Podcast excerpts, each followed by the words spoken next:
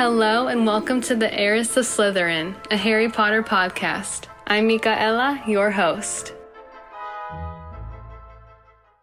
Hello, everyone. Welcome to episode 12, where I will be discussing chapter 12 of Harry Potter and the Sorcerer's Stone, The Mirror of Erised. So, before I continue to record this episode, I just want to say that I've read this book. The first time I read this book was when I was five years old. So, I've been reading this book for 18 years. And every single time I come across this word, I always say it as Erised. And in the movie, Dumbledore says Erised. So if I switch between the two, it's the same exact thing, but I'll probably try to stick to Erised for most of this recording. And before I get into the chapter content, there is some really, really exciting Wizarding World news. So, as we know, this year, 2021, is the 20th anniversary of Harry Potter and the Sorcerer's Stone, or Philosopher's Stone, depending on where you're from. Now, it isn't the 20th anniversary of the book, but it is the 20th anniversary of the movie. This is the very first movie that started us off on this visually amazing journey of the films. I love them. I absolutely love them. Of course, as we're getting into this podcast, you'll see the books are way more detailed and they do leave some stuff out of the movies, but I still absolutely adore them. And there's some stuff going on in the Wizarding World in celebration of the 20th anniversary of the movie. There's some fun things on the Wizarding World website, like crossword puzzles, things like that for first time readers. However, today, on November 16th, 2021, which is the same day that I'm going to upload it, so this episode will be available to you guys tonight, so today it was announced that there is going to be a Harry Potter 20th anniversary return to Hogwarts. It's a it's a show, it's a special celebrating 20 years since Harry Potter and the Sorcerer slash Philosopher's Stone first uh, premiered in movie theaters. And not only is it special because it's 20 years, it's extremely special because Daniel Radcliffe, Rupert Grint, and Emma Watson are going to be in this special. Of course, they play Harry, Ron, and Hermione respectively, and they're heading back to Hogwarts in this special, so they're making an appearance. And fans are absolutely overjoyed. When I saw this news today on my lunch break, I started crying. I was so happy they're going to be reunited for this.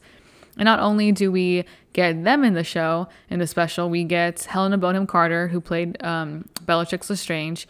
We get Robbie Coltrane, who played Rubeus Hagrid. Ralph Fiennes, who played Voldemort. Gary Oldman, who played Sirius. Imelda Staunton played Umbridge. Tom Felton played Draco Malfoy.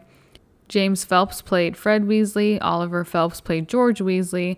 Mark Williams played Arthur Weasley. Bonnie Wright, Ginny Weasley. Alfred Enoch, he played Dean Thomas. Matthew Lewis played Neville Longbottom, and Evanna Lynch, she played Luna Lovegood. And a director, Christopher Columbus, he's also going to be joining the cast for this trip down memory lane. Now, Christopher Columbus, he directed both the Philosopher's Stone movie and the Chamber of Secrets. So this is going to be so exciting, especially because the main trio is in it. That just makes it even better. And they're just going to basically, I guess they're going to be filming at the Leavesden Studios. Um, that's the Warner Brothers Studios where the films were made. And everything, there's going to be something for every fan. For old fans, new fans, there's going to be behind the scenes, really in depth interviews, probably some never before seen stuff as well. A few extra um, exciting surprises and special guests are also teased as well. So it's just going to be really cool because Harry Potter has made really an immeasurable impact on fans all over the world, myself included. So I'm super excited to celebrate just this huge anniversary of the first film. So this special Harry Potter 20th anniversary return to Hogwarts, it'll stream on January 1st of 2022 on HBO Max.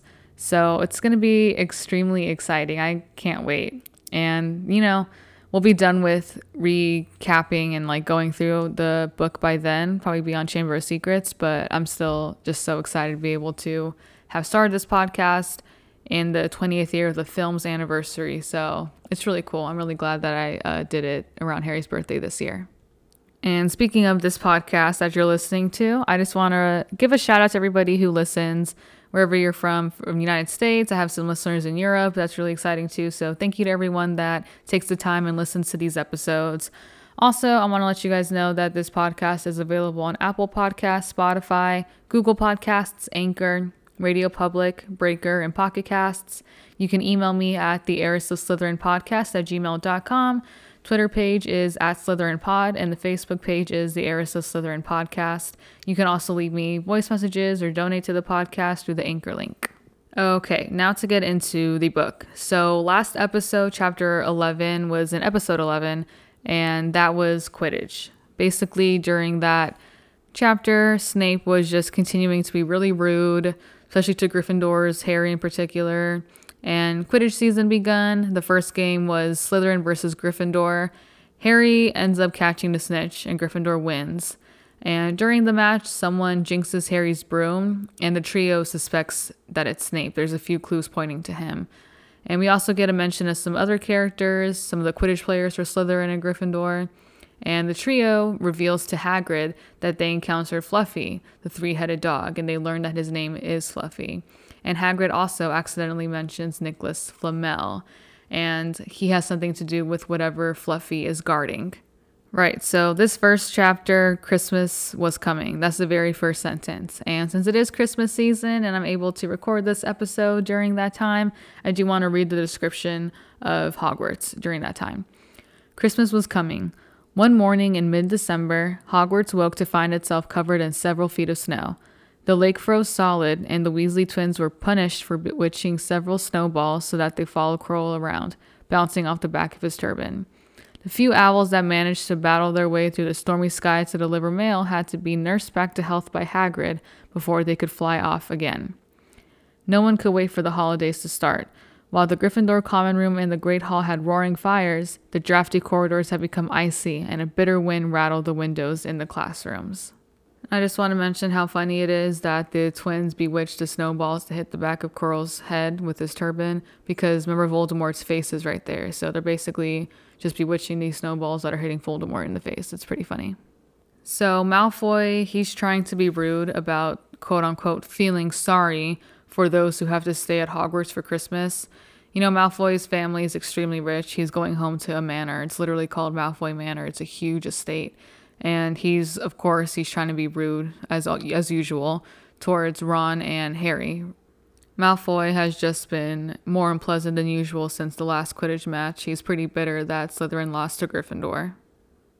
Harry, on the other hand, does not feel sorry for himself at all. In fact, he's really excited and he thinks that it'll be the best Christmas he's ever had, which is so exciting. Like, I love that for Harry because he's had a pretty rough life. He's never had a good Christmas or a good holiday or birthday or anything like that. So I'm really excited for Harry. Well, up until the birthday where Hagrid told him he was a wizard. But besides that, no Christmases have been good at all for him. So, of course, Harry is staying at Hogwarts for Christmas break, and Ron is actually staying too. His parents are going to be visiting Charlie in Romania. That's his older brother who works with dragons. So, Harry and Ron are leaving potions, as well as Malfoy, and they find a really large fir tree blocking the corridor ahead. And it's Hagrid that's pulling through to bring that Christmas tree to the Great Hall and Ron offers to help him. Hagrid's like, No, I'm okay, thank you though. But Malfoy, of course, loudly says something rude about how Hagrid's hut is a palace compared to what the, his family is used to, referring to Ron, what the Weasleys are used to. So Ron dives at him for making that remark about his family, and of course, Snape catches him. And Hagrid tells him that he tells Snape that Ron was provoked because Malfoy said something rude. And Snape says that fighting is against the rules no matter what. So he takes away five points from Gryffindor. So basically, Harry and Ron hate both Snape and Malfoy. And it's pretty much vice versa. Snape really does not like Harry, doesn't care for Ron, and Malfoy hates both of them. However, Harry is the one to say the quote, I hate them both, Malfoy and Snape. So Ron and Harry go with Hagrid into the Great Hall, which is all decorated for Christmas. Flitwick and McGonagall are the ones who decorated it, using magic, of course. And I love Christmas, and I love this description of what the hall looks like. The hall looks spectacular. Festoons of holly and mistletoe hung all around the walls, and no less than 12 towering Christmas trees stood around the room, some sparkling with tiny icicles, some glittering with hundreds of candles. So at this point in the story, they only have one day until their Christmas holidays start, so Hermione reminds Harry and Ron that they should be in the library to research Nicholas Flamel, and they have been researching for two weeks. Um, they've been going to the library a bunch to try to see who he is. Hagrid is shocked, says that they don't need to research it anymore, and he's disgruntled. He's really mad that he revealed Nicholas Flamel's name, and he doesn't want them to continue to look to look him up to see who he is. Harry even tells him, like, well, you can save us the trouble, drop a little hint. Hagrid's like, I'm not saying anything, so they just have to go and find for themselves. And I want to read the list of the books that they looked in and they didn't find his name in. And the first one is Great Wizards of the 20th Century, and he's also not in Notable Magical Names of Our Time. Nor is he in Important Modern Magical Discoveries or a study of recent developments in wizardry. And there's just tens of thousands of books in the library, thousands of shelves, so it's going to be really hard to find. And the trio feels the need to find out who Nicholas Flamel is because otherwise, how are they going to find out what Snape is trying to steal? Remember, Snape isn't the one trying to steal the Sorcerer's Stone, but that's just what the trio thinks right now. This is also a time that I really want to mention. Do you know how much work that is to go through, just pick books that you think a name might be in? And you have to look through the pages, look through the index, glossary, whatever it is, table of contents, and try to find a name in there. I just think that the wizarding world is advanced in so many ways, but they're also behind in a lot of ways, and this is one of them. Of course, when this takes place, it's 1991. So I don't even know if Google was a thing back then, but still, wizards nowadays, like in modern times, they would probably still use books, libraries. And it would be so much easier for Harry, Ron, Hermione if they could have just gone into Google and searched Nicholas Flamel and it would have come up right away. But they didn't have it like that back then, so they have to search through all of these books just to try and find his name or a hint or something like that. Harry begins to wonder if Flamel's name is mentioned in the restricted section. Now, the restricted section in the library at Hogwarts is a section basically restricted books. They contain some very dark magic, and you need a note from one of the teachers to look in there, like a special note uh, written and signed by them. So, those books that contain the powerful dark magic, it's never taught at Hogwarts. And I do want to mention the restricted section. So, it used to have books containing information about Horcruxes, how to make a Horcrux, what a Horcrux is. Remember, this is how Voldemort tries to evade death by making a bunch of Horcruxes. And once Dumbledore figures out that Voldemort made Horcrux, made Horcruxes, he kind of has a theory. Whenever he starts to have that theory is when he removes those books from the library. However, he doesn't destroy these books, he keeps them in his office. And we know this because at the end of Half Blood Prince, Hermione actually accios those books using the summoning charm into her room. So when Harry, Ron, Hermione go on a Horcrux hunt like that next year, they go and use the books as a resource. So it's another reason Hermione is the glue that holds them together. The last day before the holidays, they still do not find out who Nicholas Flamel is. They don't find his name anywhere. Hermione goes and visits her parents, goes home for the holidays, and Harry and Ron are having a great time at Hogwarts. They have their whole dormitory to themselves, so Seamus, Dean, and Neville are all home for the holidays. And the common room is a lot emptier than usual, so not many Gryffindors are staying at Hogwarts for the holidays either. So Ron teaches Harry wizard's chess. Ron is very good at it, and he has a hand me down set that he's using to teach Harry. Wizard's chess is exactly like Muggle chess, except that the figures are alive and it makes them look kind of like they're directing troops in battle. And so they move. You tell them knight to e5 or whatever it is, and it moves and goes there. And if I don't even know how chess works, honestly, checkmates, whatever it is, the pieces will actually destroy one another. So it's pretty dangerous. Um, at least not this little tiny set isn't. However, this comes up later in this book. Harry, Ron, Hermione have to play an actual game of wizard's chess with huge real life figurines, and that is dangerous. So Ron is using his hand-me-down set, of course, and and the figures that Harry is using are ones that Seamus lent him, and they're magic. So it's funny because they shout advice at him. And then Christmas Eve arrives, and Harry looks forward to the food and fun. However, he goes to bed not expecting any presents at all because that's just been his life. He really hasn't had presents, so he's not expecting anything. But when he wakes up, there are presents at the foot of his bed. And I do want to say in the movie, they're downstairs in the common room, Harry and Ron opening presents by like a Christmas tree. And I kind of like that better than them just opening them in the dormitory. So Harry actually does have presents. Ron has a lot more than Harry, but nonetheless, Harry does have presents. Hagrid gifted him a roughly cut wooden flute. Vernon and Petunia, his aunt and uncle, actually did send him a gift, but it's a parcel with a note saying that they received his message, and taped to it is a 50 pence piece. So the message they received, that they're acknowledging that they received, is most likely a letter from Hogwarts saying that he's going to be staying at Hogwarts for the holidays. And I bet Dudley just didn't want his name on the note, and that's why it says it's only from Petunia and Vernon. And I did look up how much a 50 pence piece is, like the American equivalent, and it's about 62.5 cents. So that's what Vernon Petunia decided to gift Harry. And Ron, being someone who hasn't seen Muggle money before, he is absolutely fascinated by it. And Harry tells him, go ahead and keep it. Another gift at the end of Harry's bed is a described as a lumpy gift, and he wonders who it's from.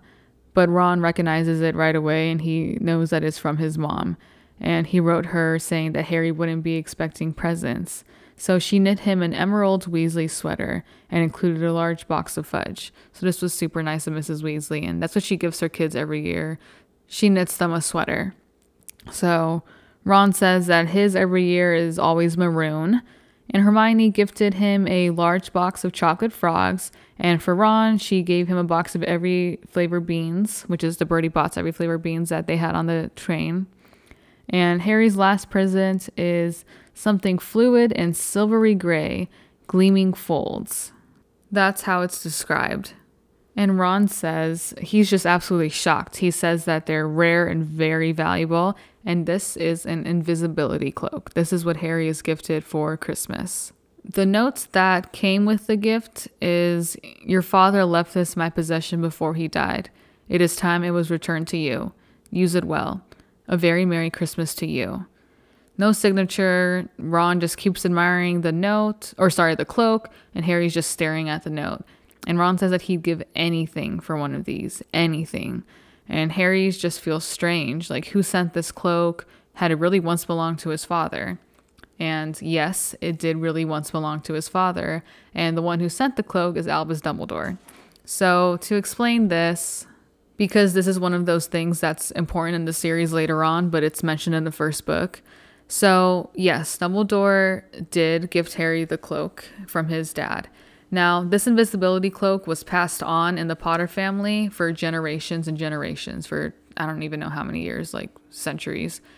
And Dumbledore is somebody who really wanted to find the Deathly Hallows. Deathly Hallows is the name of the seventh book, and it was said that whoever owned all three hallows was a master of death.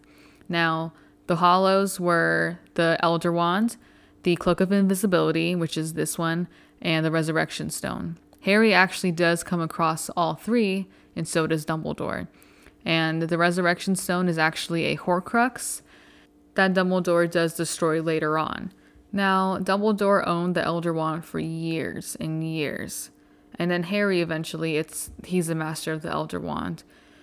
And the Resurrection Stone, Dumbledore finds it. He destroys the Horcrux in it, but it's still a stone. And Harry does use that in the seventh book to see his parents momentarily, as well as Sirius and Lupin.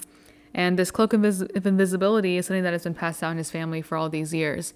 Now, in the seventh book, there's a description about Xenophilius Lovegood. He's saying there's not really that many true invisibility cloaks. There's only one true invisibility cloak that doesn't wear or tear, it doesn't fade, it's not made of the fur of a demiguise, which is an animal that can kind of blend into its backgrounds and look invisible.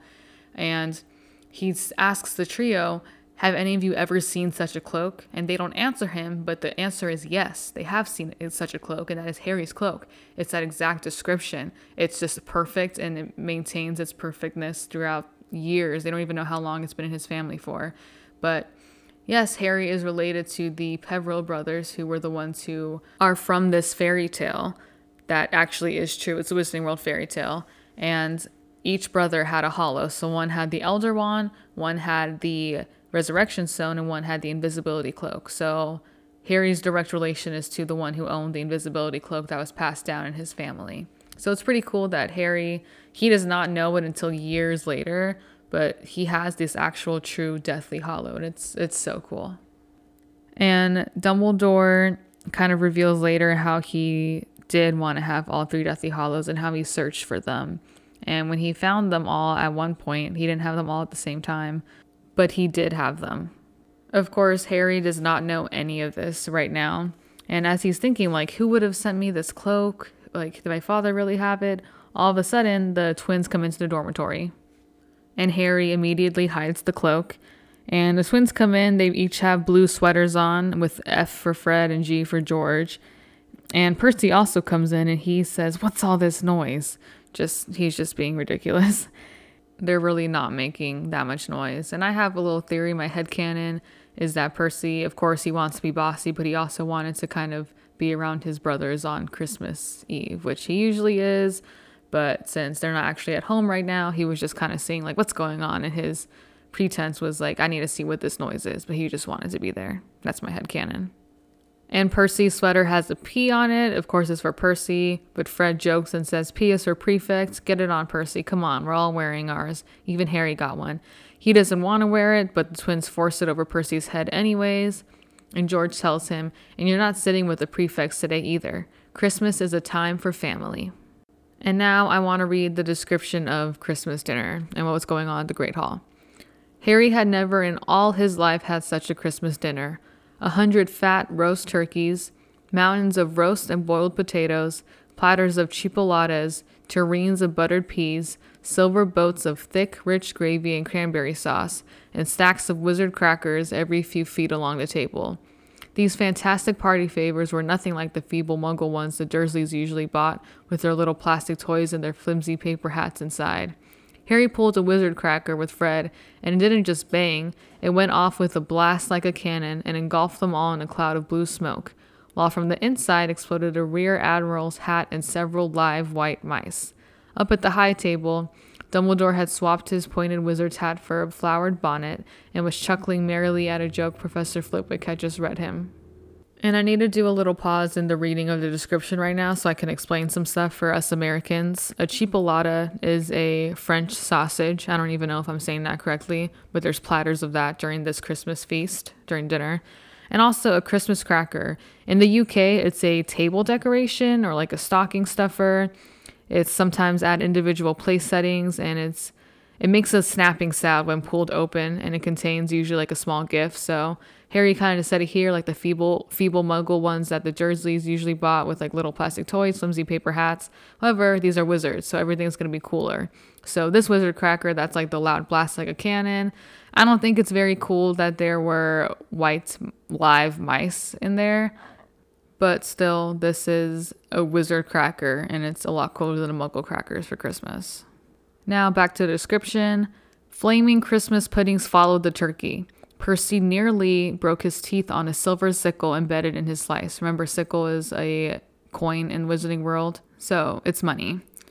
And Harry's watching. Hagrid just keeps getting redder and redder in his face. He keeps drinking more wine. He even kisses Professor McGonagall on the cheek, and she just giggles and blushes, which is very surprising, but she's drunk too. And when Harry finally left the table, he was laden down with a stack of things out of the crackers. So he got more gifts and like stocking stuffer type things from the crackers. However, it's wizarding stuff, it's magic, so it's cooler. So he actually got a pack of non explodable luminous balloons, a grow your own warts kit, and his own new wizard chess set. And Harry and the Weasleys actually had a pretty happy afternoon. They were just having snowball fight on the grounds. Then they returned to the Gryffindor common room, where Harry used his new chess set and he just lost to Ron as usual. But this time, Percy was trying to give him advice and help him, but Harry thinks that he wouldn't have lost so badly if Percy hadn't been doing that and being bossy, trying to help him. And after a meal of turkey sandwiches, crumpets, trifle, and Christmas cake, everyone felt too full and sleepy to do much more before bed except sit and watch Percy chase the twins around because they stole his prefect badge. And I do want to say another thing for Americans trifle is a cold dessert of sponge cake. So that's one of the things they eat. And it had been Harry's best Christmas day ever. So I'm so happy for him that he had a great Christmas. However, in the back of his mind all day, he just has that thought of the invisibility cloak and whoever sent it. And this is the first time today that he can actually really think about it. Ron, who is super full and just so tired and with nothing mysterious to bother him, falls asleep right away.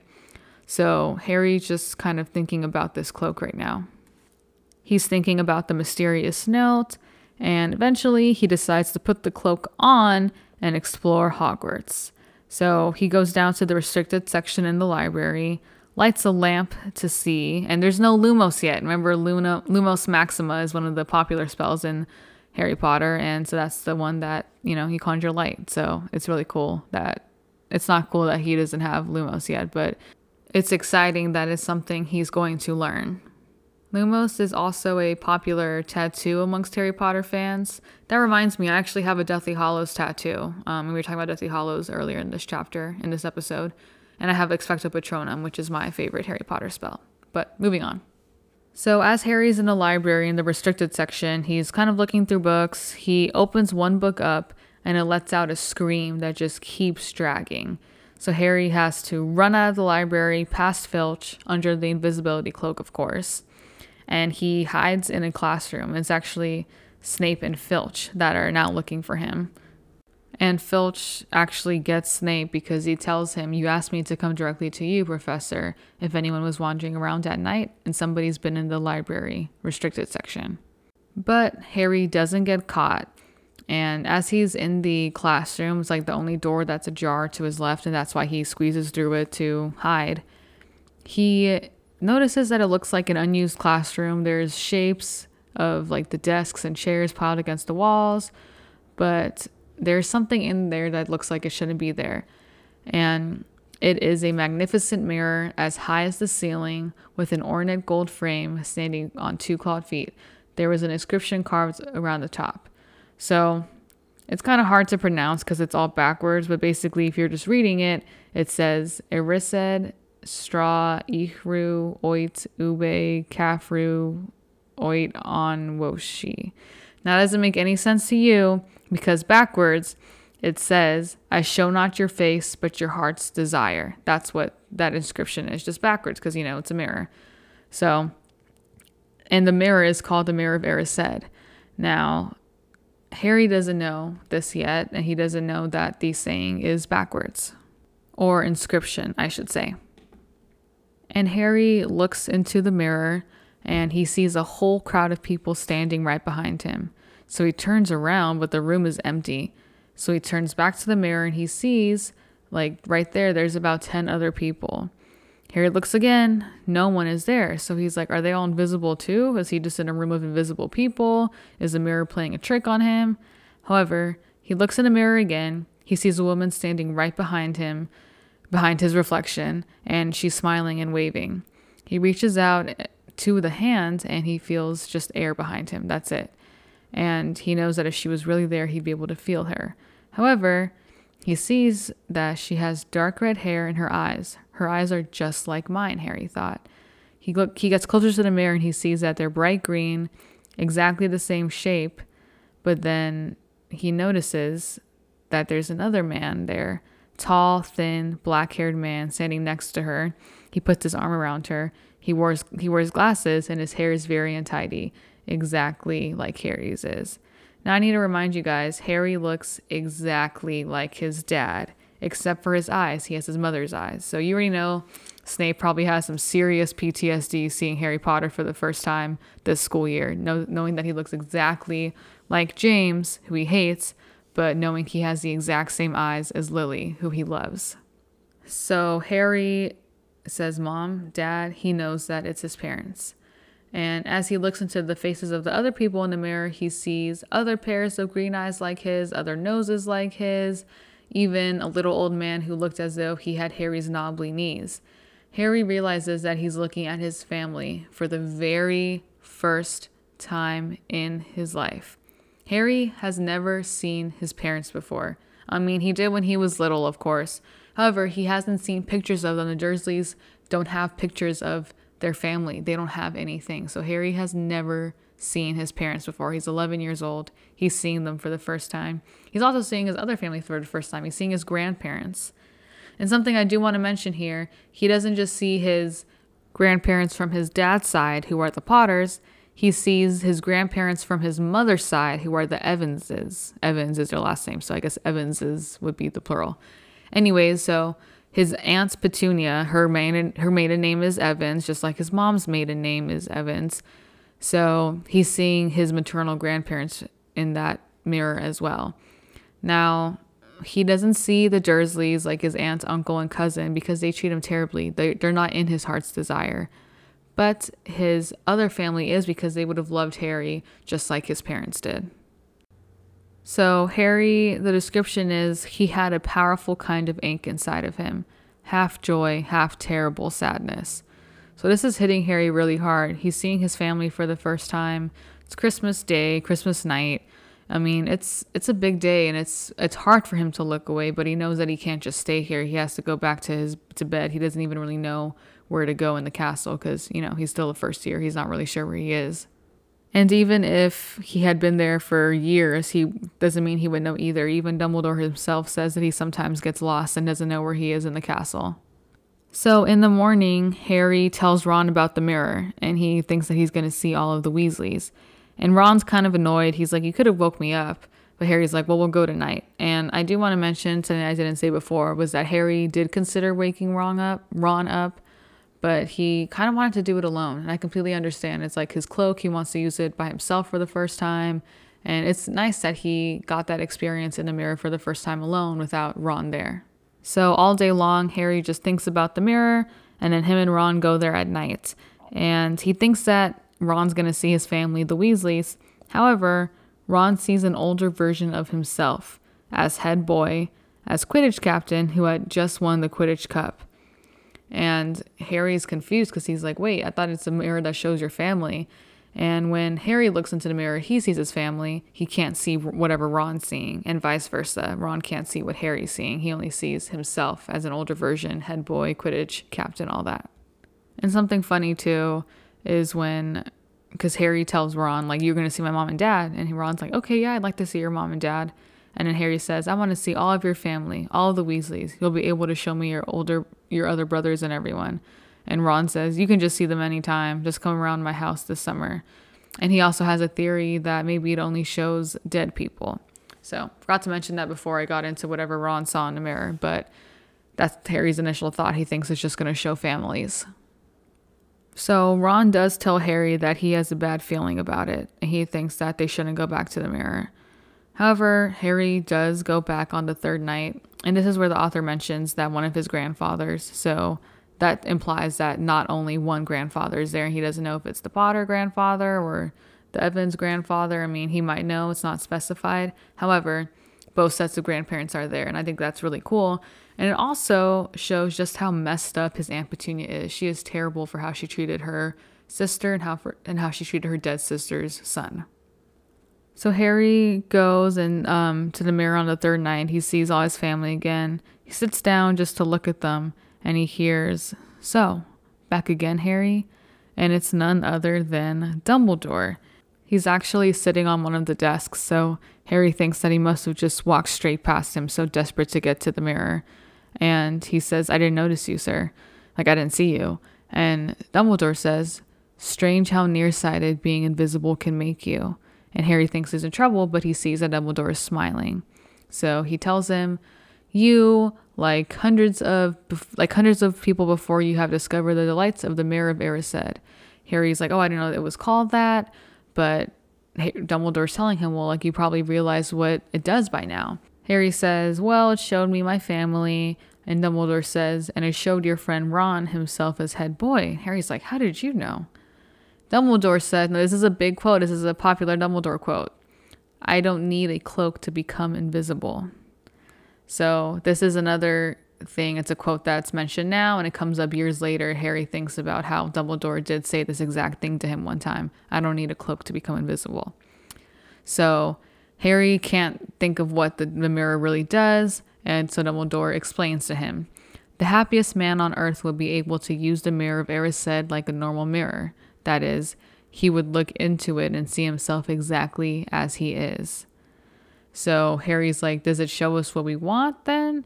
Dumbledore says yes and no, But he says, It shows us nothing more or less than the deepest, most desperate desire of our hearts. You, who have never known your family, see them standing around you.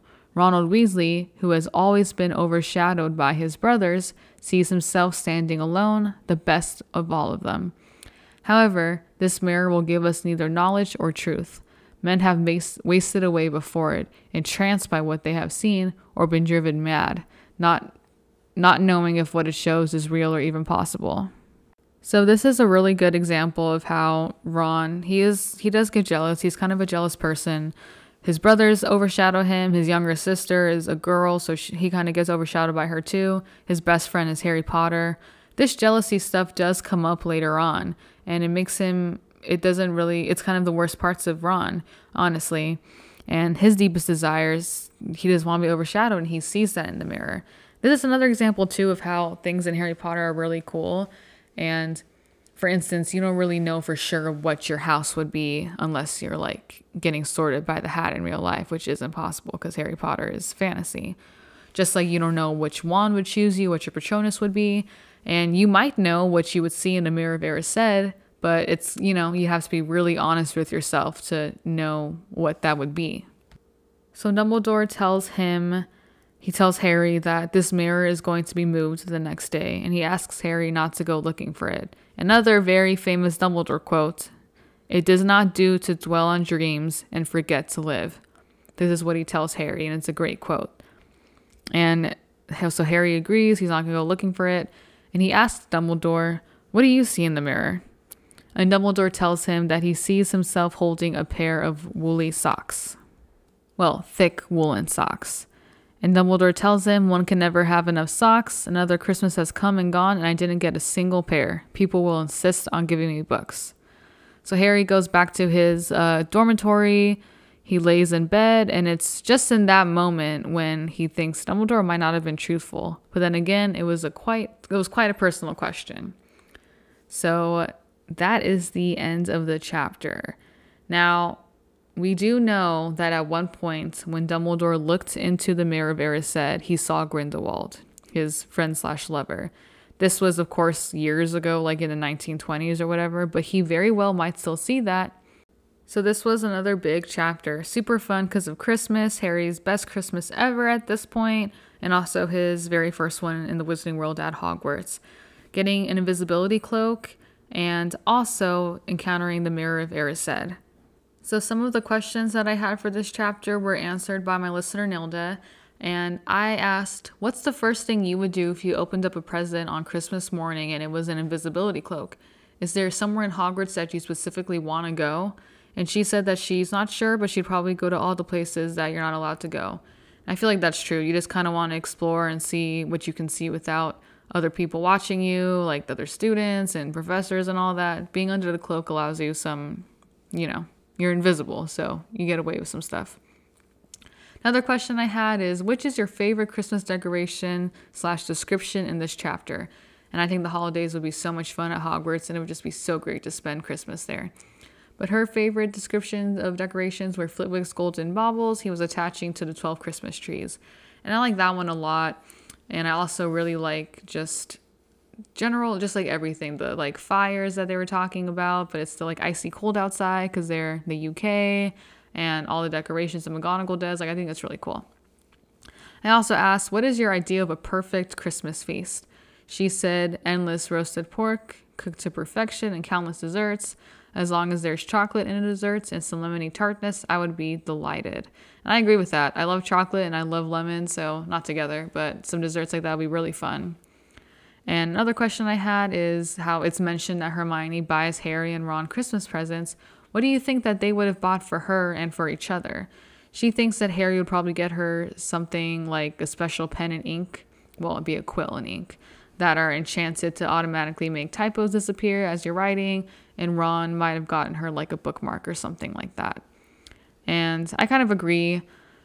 Not that they're bad gift givers. Hermione is definitely a better gift giver than Ron and Hermione.